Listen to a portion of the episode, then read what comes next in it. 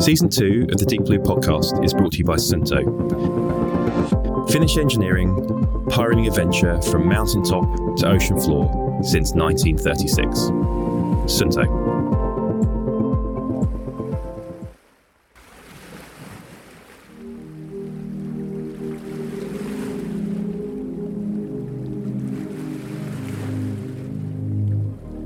Welcome to the Deeper Blue podcast, your weekly guide to everything that is happening around the world underwater. My name is Stephen Whelan. I'm the founder of deeperblue.com, the world's most popular diving website. Every week, the Deeper Blue podcast covers everything that's happening in the scuba diving, freediving, diving travel, and ocean advocates world. So join us as we explore the Deeper Blue. Hi, welcome to the Deeper Blue Podcast. I'm Jason Elias, producer of the podcast. In today's episode, we start off with the news of the week underwater with Deeper Blue founder Stephen Whelan and me. Then, Deeper Blue co host and founder of the incredible Girls That Scuba community, Sarah Richards, speaks with filmmaker and marine biologist Inka Cresswell. Inka and Sarah have a fascinating discussion about the hidden biases inherent in the dive industry before Inka shares her incredible story of getting her big break shooting for the BBC. Then co host Lyndon Wolberg gets a tremendous top tip from Bethy Scuba, the dive nanny, on why it pays to hum underwater and what Bethy is humming these days. Finally, we hear yet another incredible listener submitted best dive ever as freediver Emma Farrell shares a great late night dive with dolphins. Also, this is the final episode of season two, so we'll be taking a brief hiatus as we work on bringing you season three of the Deeper Blue podcast. But first, this week's news. News of the week underwater with Stephen Whelan and Jason Elias. Welcome to this week's news with Deeper Blue and some tabloid stuff from Jason.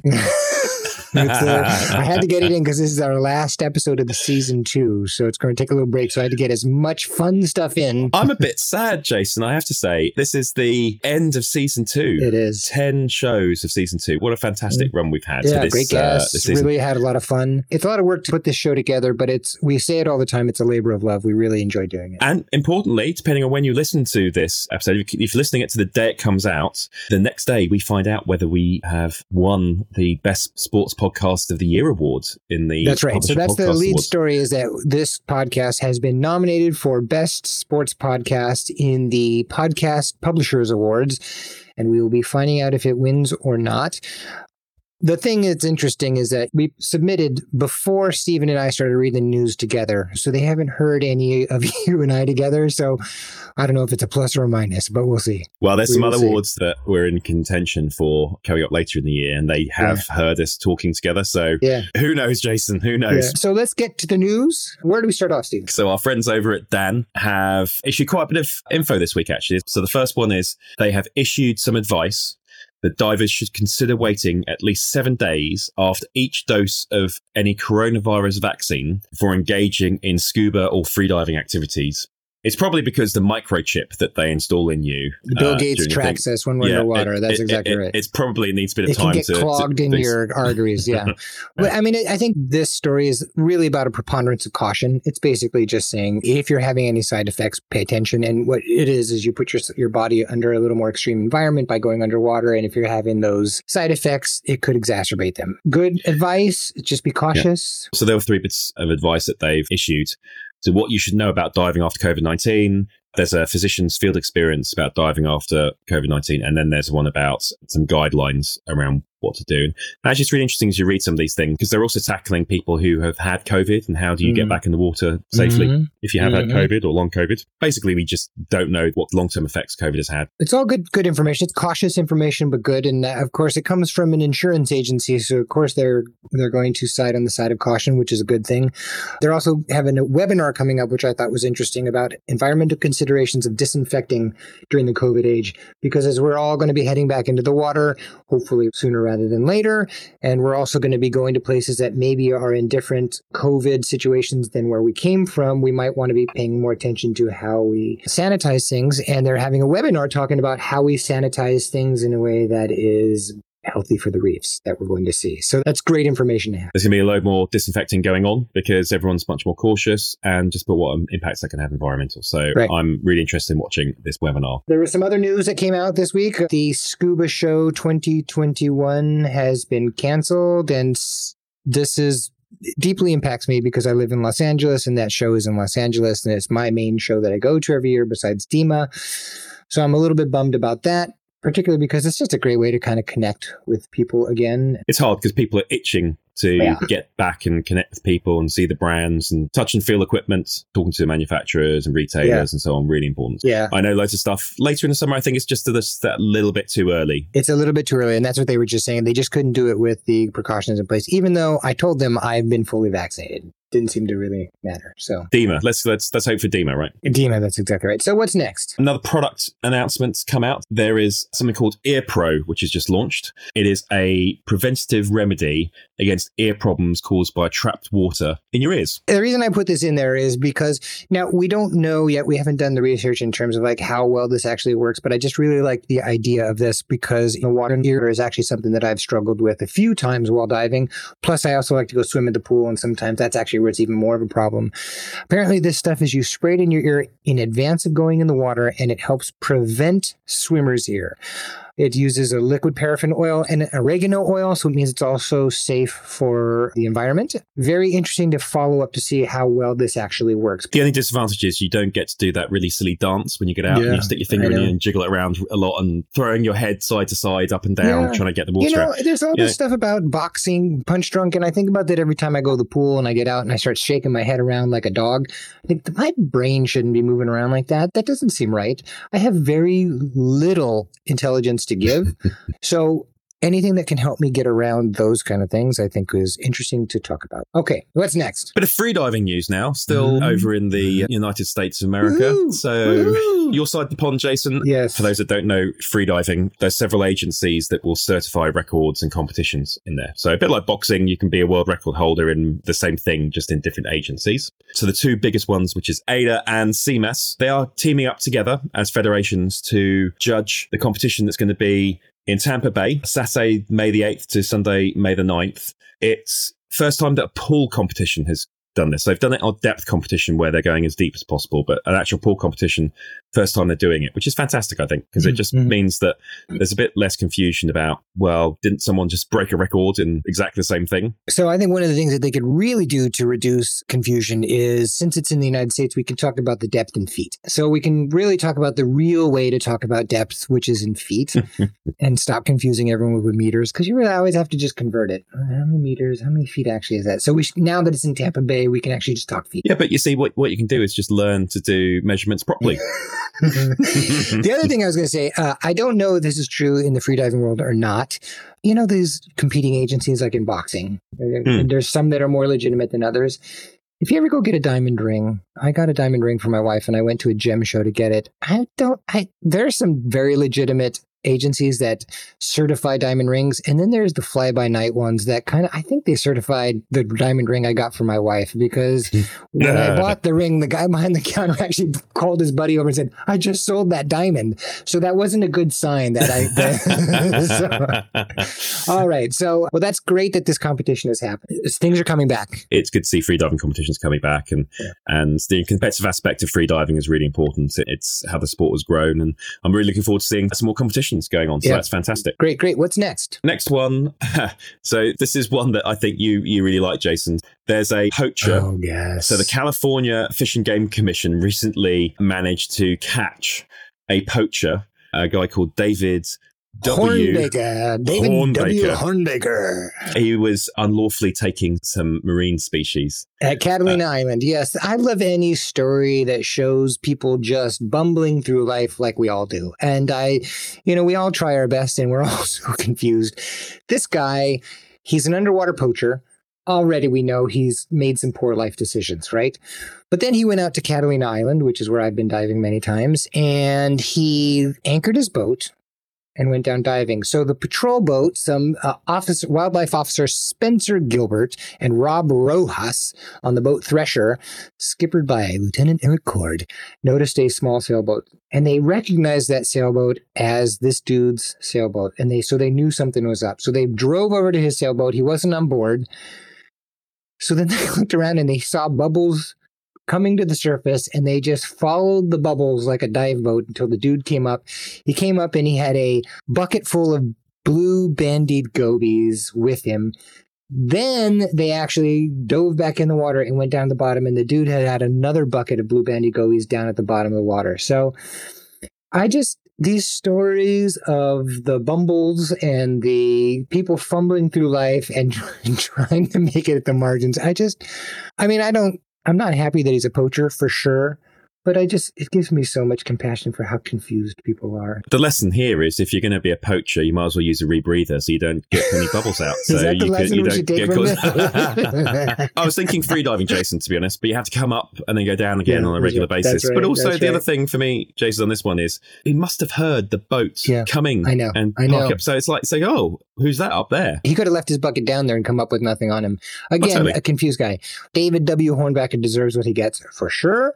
Yep. But uh, it sounds like a Coen Brothers movie, like someone from a Yeah. Coen Brothers movie. Right? So, okay, what's next? So, talking about poachers. So, Yes. interestingly, uh, eight fishermen who are operating out of Isla San Esteban in Mexico have illegally caught and killed as many as 14 great white sharks, Terrible. Which- That's terrible. which is awful its own right. But interestingly, what's come out of this is they've discovered that this actually might mean that the Gulf of California has more great white sharks than they expected and Mhm. realized in there. So, out of a tragedy, scientists are starting to understand perhaps a bit more about the Gulf of California being an area of more activity for great white sharks. Not only that, as we all know, great whites are one of the great mysteries of the ocean, and figuring out how they breed, where they breed, those kind of things are still kind of unknown. Those are still being researched. And they think that because of the large number of females captured, combined with the timing of the entry of tagged females into the Gulf, that this may be a great white shark pupping ground, which is super cool for us as ocean advocates, but also as divers, knowing that there's a place now that this is kind of happening.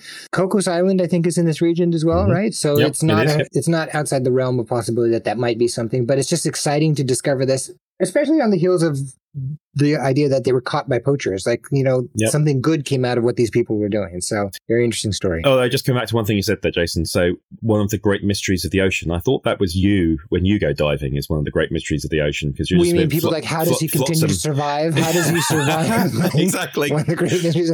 How It's does he continue to get in and not die? Yes, I know.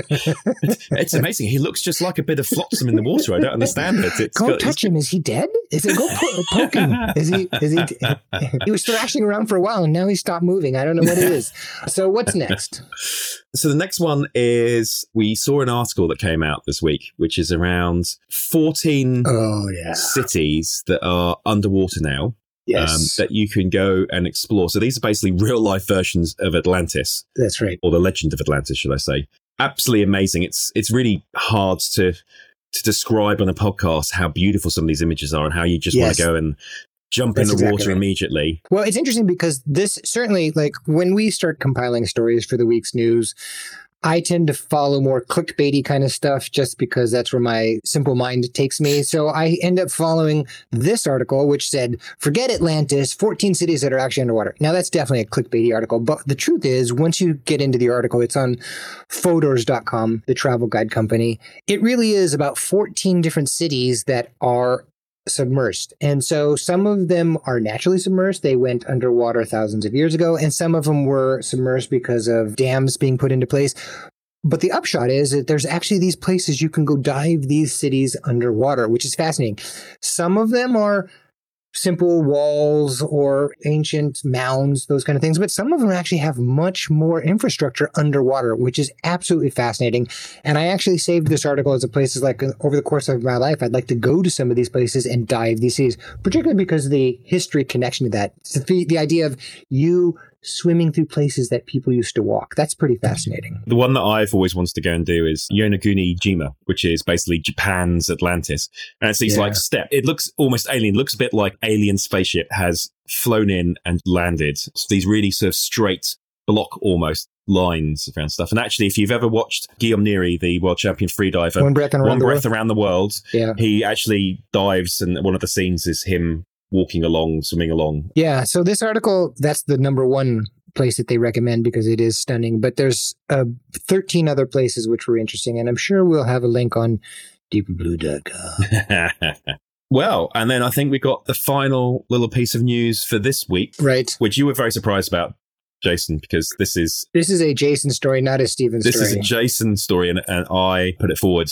So this one is great. So this is about science has done some research. It's a small study in Brazil that takes a look at octopi, octopus, octopus, octopuses. Octopuses, cephalopods, really is what we should be saying. Mm-hmm. And uh, interestingly, they have a very similar sleep cycle to humans. Mm-hmm. Mm-hmm. The scientists have observed that octopuses pulse their skin with a dazzling array of colors when snoozing away on the seafloor. Mm-hmm, mm-hmm. And the phase of sleep that they've realized is very similar to when we do REM, so the rapid eye movement part of sleep in humans. Which is when our deepest dreaming happens. And then they have another part of the cycle, which is called quiet sleep, which is when the octopus remains very still and turns a pale white color, which again is very much like a deep regenerative sleep mm-hmm, for us. So it's, uh, it's really interesting. I wonder what, I mean, that just brings up the question what are they dreaming about? I assume if it's anything like me, they're coming into class, they haven't done their homework, they're not wearing pants, something like that. Well, they're probably, th- I think what they're dreaming about is what is a super cool podcast we could be listening to right. to learn all about. If I had ears, I guess they do have ears. They, do have ears, right? I think. Do oh, I don't know. Ears? Yeah, I don't know. I might, might have to Google that. That might be a follow up story. what what is a podcast? And if it was a podcast, what would I listen to? And I'm sure it would be listening to us. Absolutely. I think on a deeper level, what it really speaks back to is the way human beings can feel we have a monopoly on this experience of life in a way that is unique to us. And it's a great reminder that perhaps the shared communal experience that we have is much greater than our simple species. And it, it's amazing to think that these sentient beings underwater are having dreams that allow them to process information that they brought into their world. It speaks about the life experience that they're having. And that's just a great reminder for all of us as divers, as human beings, about how we connect to the world. So, so Jason, I do love it, mate, because for someone who loves clickbait, you're actually quite a deep thinker. so, uh, so I run the gamut. that's the news of the week. This is our final episode of season two. We're going to have a little short break and we will be back later in the year. We've already been doing interviews for the next season. We have some in the can. We've got more we're reaching out for. It's been a great ride, the season two. Stephen, thanks for doing this with me. We will see you all on the tail end of this break. We'll see you sometime early summer. Thanks, Jason. Oh, thanks, Stephen. Talk soon. The World Underwater, every week. I'm Dr. Steve Gittings, Chief Scientist of NOAA's National Marine Sanctuary and Garageneer, building the next generation lionfish trap.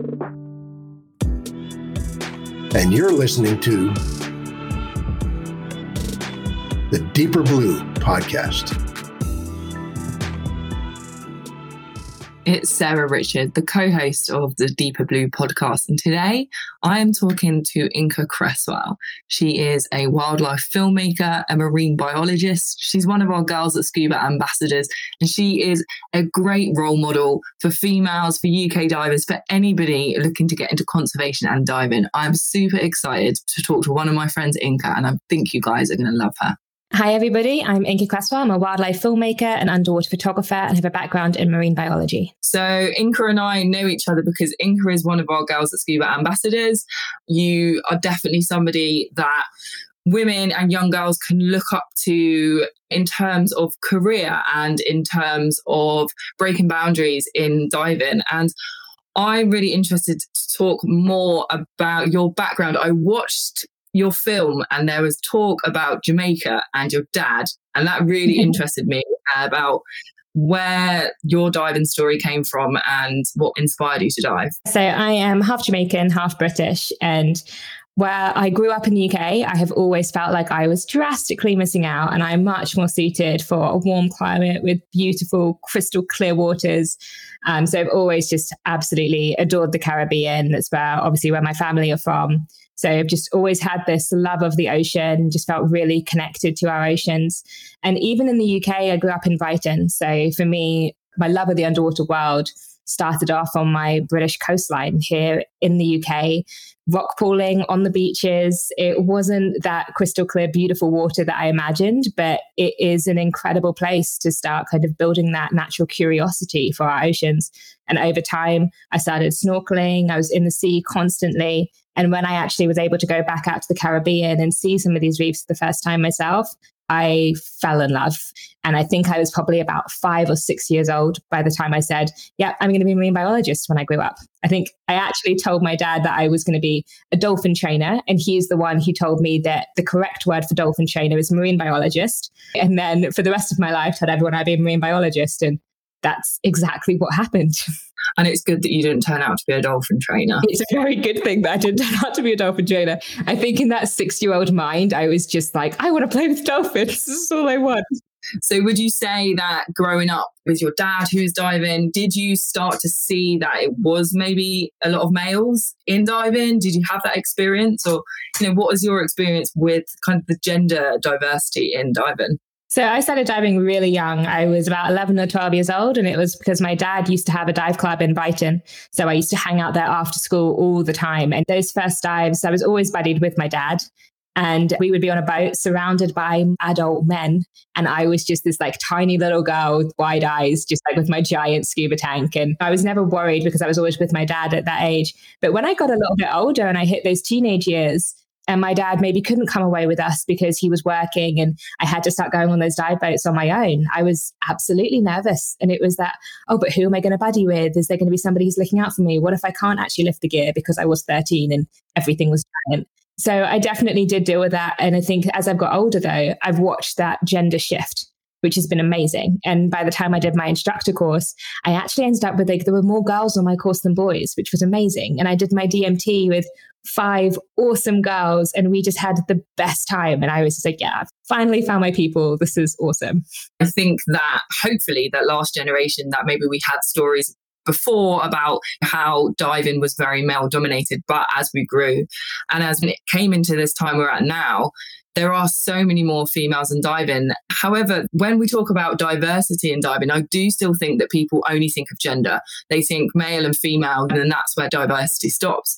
However, it very much still is, let's be honest here, a white man sport. Why do you think that is, first up? And how do you think that we can change that and encourage more diversity into diving? It's a really difficult one. And absolutely, as a black diver, and normally the only black diver in a lot of the dive shops that I'm in, it is something that I've noticed over the years that we do hugely lack diversity in these industries. And I think a lot of it is to do with the way that the clubs in the UK are based. A lot of UK divers all come through BSAC, they come through university. We also have a much smaller amount of minorities enrolled in universities that would be have the the financial ability to take part in these clubs that are often expensive. The gear is expensive. A lot of people who dive in the UK, they're also diving abroad because they love the tropical waters, and that requires a disposable income to take up what is a very expensive hobby. But in addition to that, there's also these things that we have to look at historically, which is where you've got black people who are excluded from public swimming pools and never learned to swim. So if you've got parents that never learned to swim, they're not teaching their kids how to swim. So then you've got an entire generation of kids from ethnic minority backgrounds who have never had the chance to kind of fall in love with the ocean and feel comfortable in the ocean the way that we have. And I think the thing that I find really heartbreaking about that is that for me, scuba diving wasn't just this fun luxury holiday. It's a skill, it's an essential skill for the work I do. And it has allowed me to have so many jobs open up to me. So I think it's really important that we make scuba diving much more accessible so that it can be a tool that people from all different backgrounds can utilize for doing marine research, for doing conservation work, and for generating an income. And do you know of any nonprofits that focus on that you can tell our listeners about? Yeah, there's some really fantastic organizations doing brilliant work to increase diversity in scuba diving. The Black Girl Dive Foundation, based out in the US, are doing amazing stuff to get more Black girls into scuba diving and into STEM careers that focus around the ocean. There's a brilliant little organization called Fish and Fins that teaches ocean literacy out in the Caribbean. And their entire goal is to teach kids about their local ecosystem and give them fins and masks so they can go and understand what amazing life is right there on their own doorstep, which is essential if we're going to make them future ambassadors for their local coastlines. There's another fantastic organization called Diving with Purpose who have taken things even further and they're actually training an entire group of black divers so they can go out and dive like historical slave shipwrecks that went down in the Atlantic Ocean, which is just fascinating. And it allows people to kind of gain access to that history that they've lost. So some really amazing organizations doing incredible things let's kind of step back into why why you do this and, and what it is that you love it. I mean, you're a wildlife filmmaker. You must have seen some incredible things. You must have had some incredible experiences. And I'd love to know one that sticks out, one that stays with you, a story that you want to tell. I think the story I want to tell is one that's actually from early on in my career as a filmmaker and as a camera operator, because it kind of shows the opportunities can come from anywhere and you never know where that next adventure is going to be. About a year and a half ago, I was in the UK and I had signed up to do some work experience. Breaking into the wildlife filmmaking industry is is really hard, and sometimes it is just by getting that foot in the door. So I was working for free, of course, and doing bits of research where getting teas and coffees as you normally do. And there was a situation where the camera operator for a shark shoot failed. And I put my hand up and was like, I can do it. Of course, the immediate look was, What do you mean you can do it? You're the intern that's just like this girl that showed up out of nowhere. I showed my portfolio and they all agreed and they're like, Yeah, I think she can do it. The next day, I was down in Cornwall, miles offshore, surrounded by choppy waves, and I spent four hours sitting on this boat, rocking backwards and forwards. The director got so sick that she was just throwing up over the side of the boat the entire day. And I was just crossing my fingers, going, please let these sharks turn up. About three hours in, finally, we saw our first fin. A few hours later, I was able to get in the water once they'd got used to us. And it was the most outstanding experience. It was just off the coast of Penzance. And I had blue sharks surrounding me, about 30 of them. And they're just stunning. And it's like when the sun hits them just right, they almost glow purple. Their skin is just magical visibility was amazing, like mind blowingly beautiful for UK waters. There were just sharks bumping my camera, ramming into the back of me, circling me constantly. And I was able to get the most amazing footage of these sharks, mouth open, chewing on my dome port at times. And a few weeks later, I got a call from the director saying, we absolutely loved the footage, which of course just made my heart soar because I was like, not only did I do it, but like it was good. Someone thinks it's good. And then a few weeks after that, I got to watch it play on the BBC. And it was just the most surreal experience to go from just taking your shot and going to a work experience position to literally seeing my footage play on BBC. It was amazing.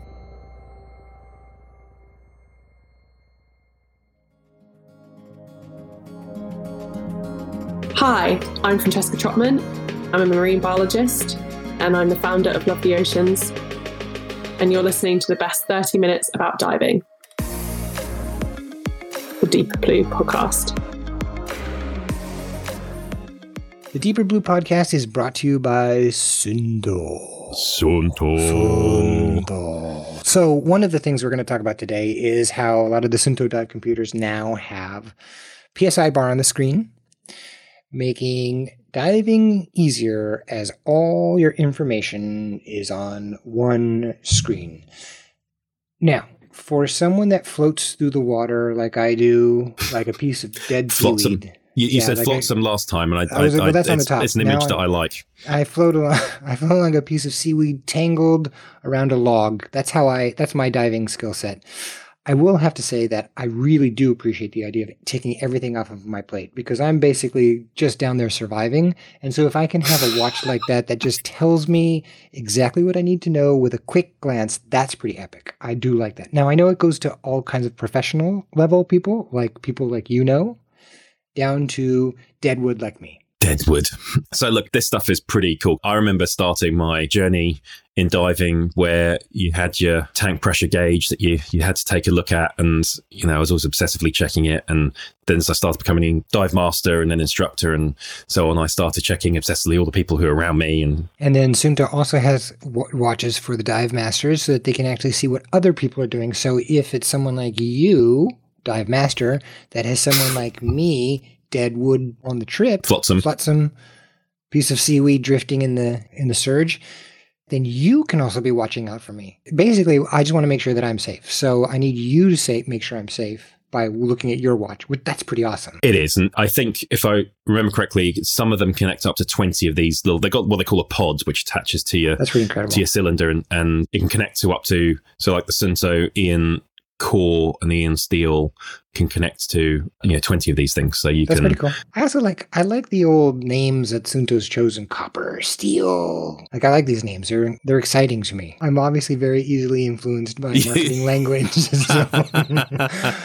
well, we'll let Suunto, we'll let Suunto know that you're Yes. easily persuaded around it. Yes, so uh, they should target some messaging to you. That's exactly right. Well, thank you for sponsoring the podcast, Suunto. Thank you, Suunto.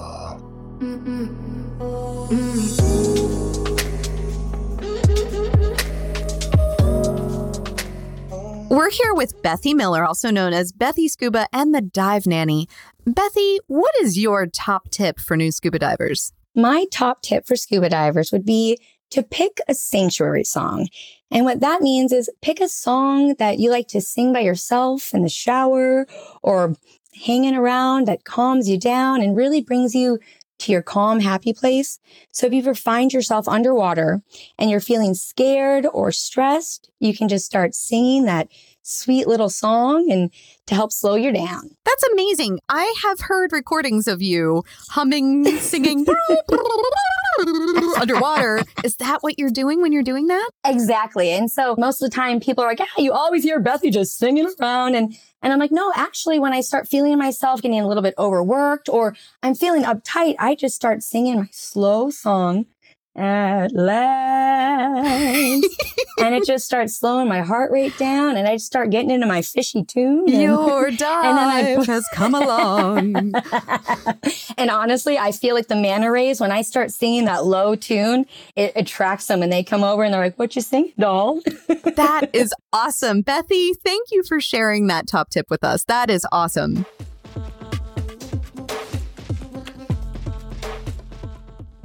Finally, every episode we share a story from you, the dive community, where we ask you to tell us about your best dive ever. So my name is Emma Farrell and I'm currently in Bath in the UK. And I was in the Red Sea when I had the most amazing free dive of my life. It was the night before my 40th birthday. We were on, I think, the Mistral, which is part of the Tornado fleet. And we were moored over the Thistlegorm wreck, which is an incredible dive site in and of itself in the middle of the ocean. So we're out in the middle of the ocean. Some of us are about to go to bed and then the call goes up. There are dolphins. There are dolphins. So we rushed to the side of the boat and from the boat, there are these amazing lights shining down into the water, and we can see these two dolphins. Everyone's like, quick, quick, quick, get in, get in, get in. So we got in. I put my monofin on. I didn't even bother putting wetsuit socks on because I was in such a hurry. I was like, I can't miss this. And we had the most incredible dive session with these two dolphins. They were playing, they were having sex with each other a lot, they were fishing, they were blowing bubbles. It was I've never had an experience with dolphins quite like that. It was absolutely magical. It was so overwhelming. We had two divers. One was in the special forces. He started crying. We had another male Italian doctor freediver. He started crying because I hadn't put my wetsuit socks on. And I was thrashing up and down underwater, you know, diving with them and playing with them. I took all of the skin off the tops of my toes, which was excruciatingly painful. But it was the most incredible experience because you are diving and it is pitch black. However, you've got these shards of light from the lights on the boat shining down into the water. And then suddenly out of nowhere will come this dolphin and it'll be circling you and it will be blowing bubbles at you. And then, ah, and then they're, they're fishing and then they're playing with each other. And it was absolute carnage and it was incredible. And the only thing that stopped us was the fact that we were all absolutely knackered and everyone who had not put on wetsuit socks, such as myself, had managed to take the skin off their feet.